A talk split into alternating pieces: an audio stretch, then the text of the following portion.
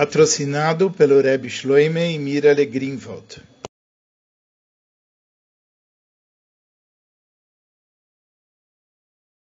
Essa é uma Sihah do Likutei Sihes, volume treze, Parsha Shlach, Sihah um.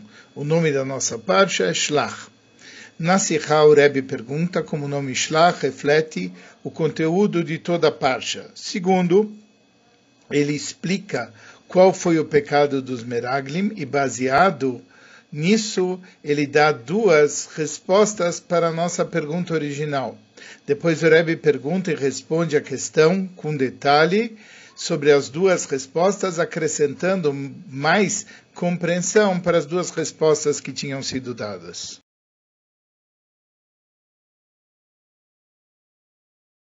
Já explicamos várias vezes que o principal conteúdo de cada Sedra, ou seja, o conteúdo de todas as Parshiot, é indicado no nome que essa Parshá recebe de acordo com o Minag Israel, que o costume do povo de Israel é Torá.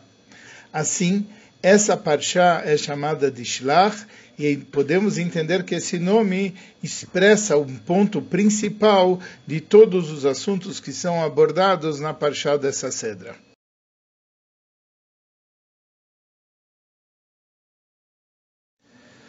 A pergunta é o seguinte: o nome Shlach simboliza aqueles eventos que aconteceram com os Yidn no deserto em relação aos espiões, uh, e não uma mitzvah, um mandamento para ser cumprido.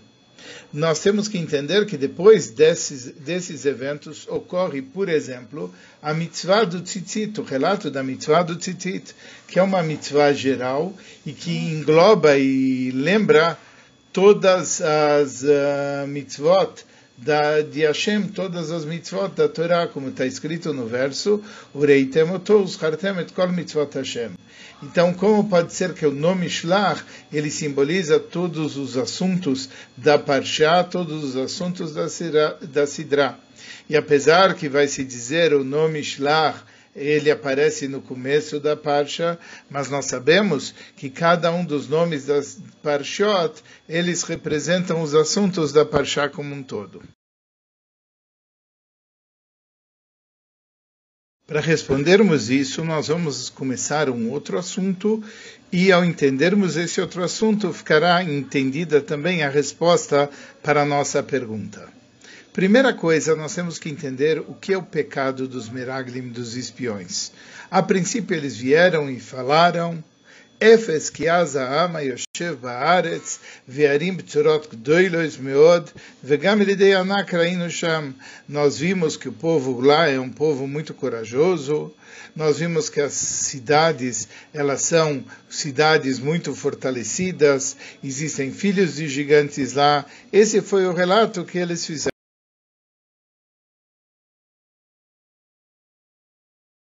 A princípio, não dá para entender como isso pode constituir um pecado, porque eles foram mandados para ver Etaaretzmai, para ver a terra como é que ela é, e o povo que está sentado lá, e Chazaku, se o povo é forte, etcétera, o Mai Arim, como são as cidades, se elas são fortificadas ou abertas, como pode ser se o povo é um povo valente e combativo, como pode ser considerado um het, um pecado, se eles simplesmente fizeram um relato e cumpriram a missão que eles tinham de espionar a terra.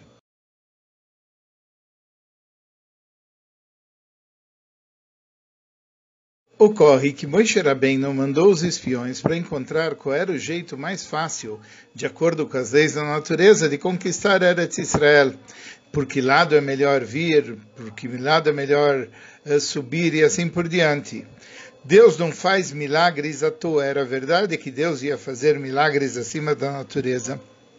Mas em tudo aquilo que você pode agir pela natureza e não necessitar de um milagre, é muito melhor. Mas Moshe Rabenu, por outro lado, ele tinha certeza que eles poderiam subir e conquistar a terra de Israel, porque foi exatamente o que Hashem mandou eles a fazer. E por isso, uh, os espiões foram mandados para trazer uma série de relatos. Mas depois que os espiões falaram sobre a Am, sobre o povo, e a Arim, sobre as cidades, Veares e a terra, eles chegaram à conclusão que Lonuchale Alois Elaam, que Chazaku Mimeno, que nós não vamos poder chegar a subir e, e contra o, o povo que está lá, porque esse povo é mais forte do que nós. Na verdade, eles concluíram uma coisa que Moshe Rabenu não pediu que eles concluíssem. Eles não tinham a missão de saber se dá ou não dá para ir para a terra de Israel. Moshe Rabenu tinha certeza que dá. Eles só vieram explicar como. Mas quando eles falaram, nós não vamos poder subir, e Deus nos livre, eles disseram, nem que Hashem mande, eles vão ter forças para fazer isso, etcétera. Então, naquele momento, esse foi o pecado dos espiões.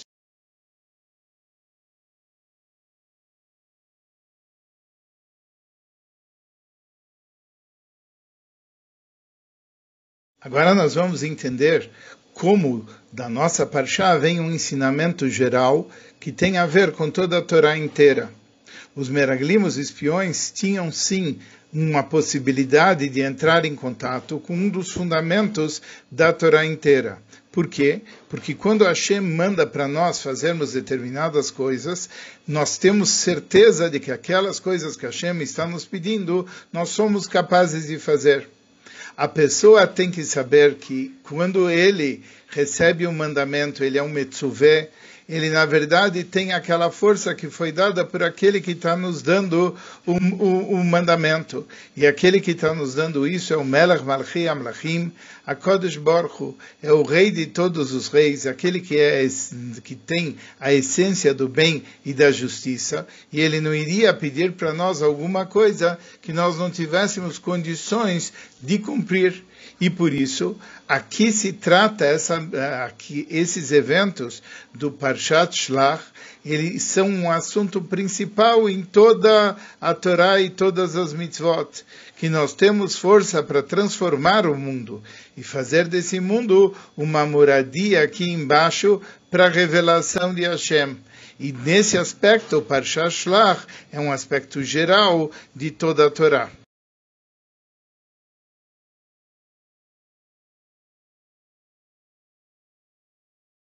Como vimos, o cumprimento de, que está escrito do ensinamento do Parshat Shlach é necessário para todas as mitzvot. E agora vamos ver porque foi dado em específico na entrada dos Yudim em Eretz Israel. Porque Eretz Israel é um assunto genérico de todas as mitzvot. Eretz Israel é explicado no versículo Eretz Asher Einei Hashem Elokecha ba Mereshit Hashanah ve'adach Rishanah, a terra no qual os olhos de Hashem estão desde o começo do ano até o final do ano, estão o tempo todo. Em Eretz Israel, a, a divina providência, a Shgoha Elyona, é uma coisa mais sensível até do que em outras terras. E esse é o assunto de que no mundo material nós temos que revelar divindade. E nós temos que fazer isso usando forças que estão ao nosso poder e, ob- e obedecendo às leis da natureza. E assim também a ideia do cumprimento de todas as mitzvot é como a ideia da entrada de Eretz Israel. Assim como na entrada de Eretz Israel você está trazendo divindade no mundo físico, assim também, aquilo que nós estamos fazendo é transformando, através das mitzvot, o mundo físico num local de moradia para Hashem.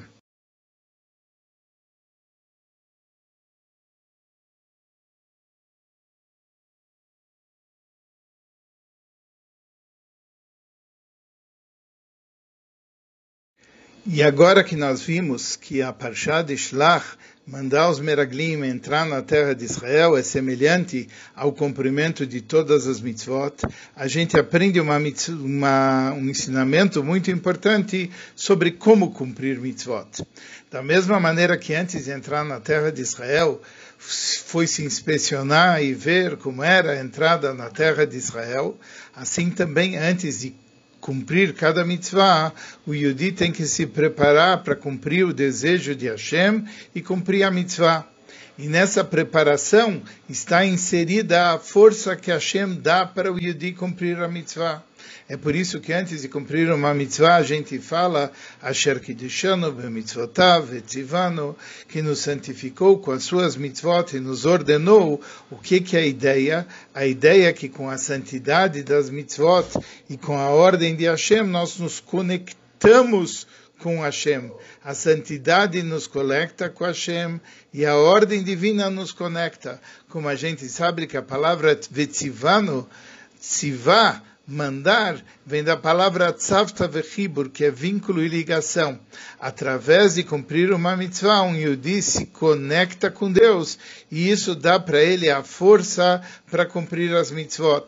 Da mesma maneira, em relação ao estudo da Torá, que a gente faz uma brachá, que é uma brachá da Torá, e isso mostra o poder renovado que existe em todos os ensinamentos da Torá.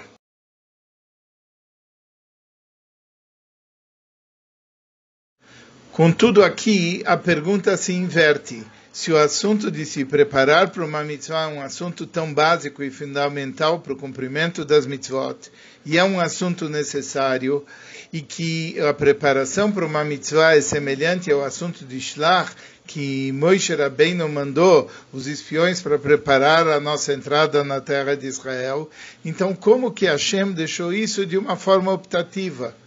Shlach lecha, manda conforme o teu critério. Se você achar adequado, então você manda.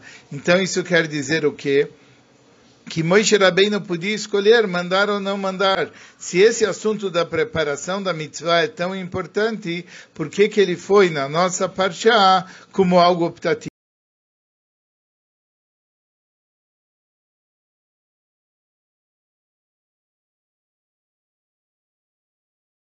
Isso vai ser entendido baseado naquilo que nós falamos, que o propósito de Torá um mitzvot é trazer divindade aqui nos assuntos materiais.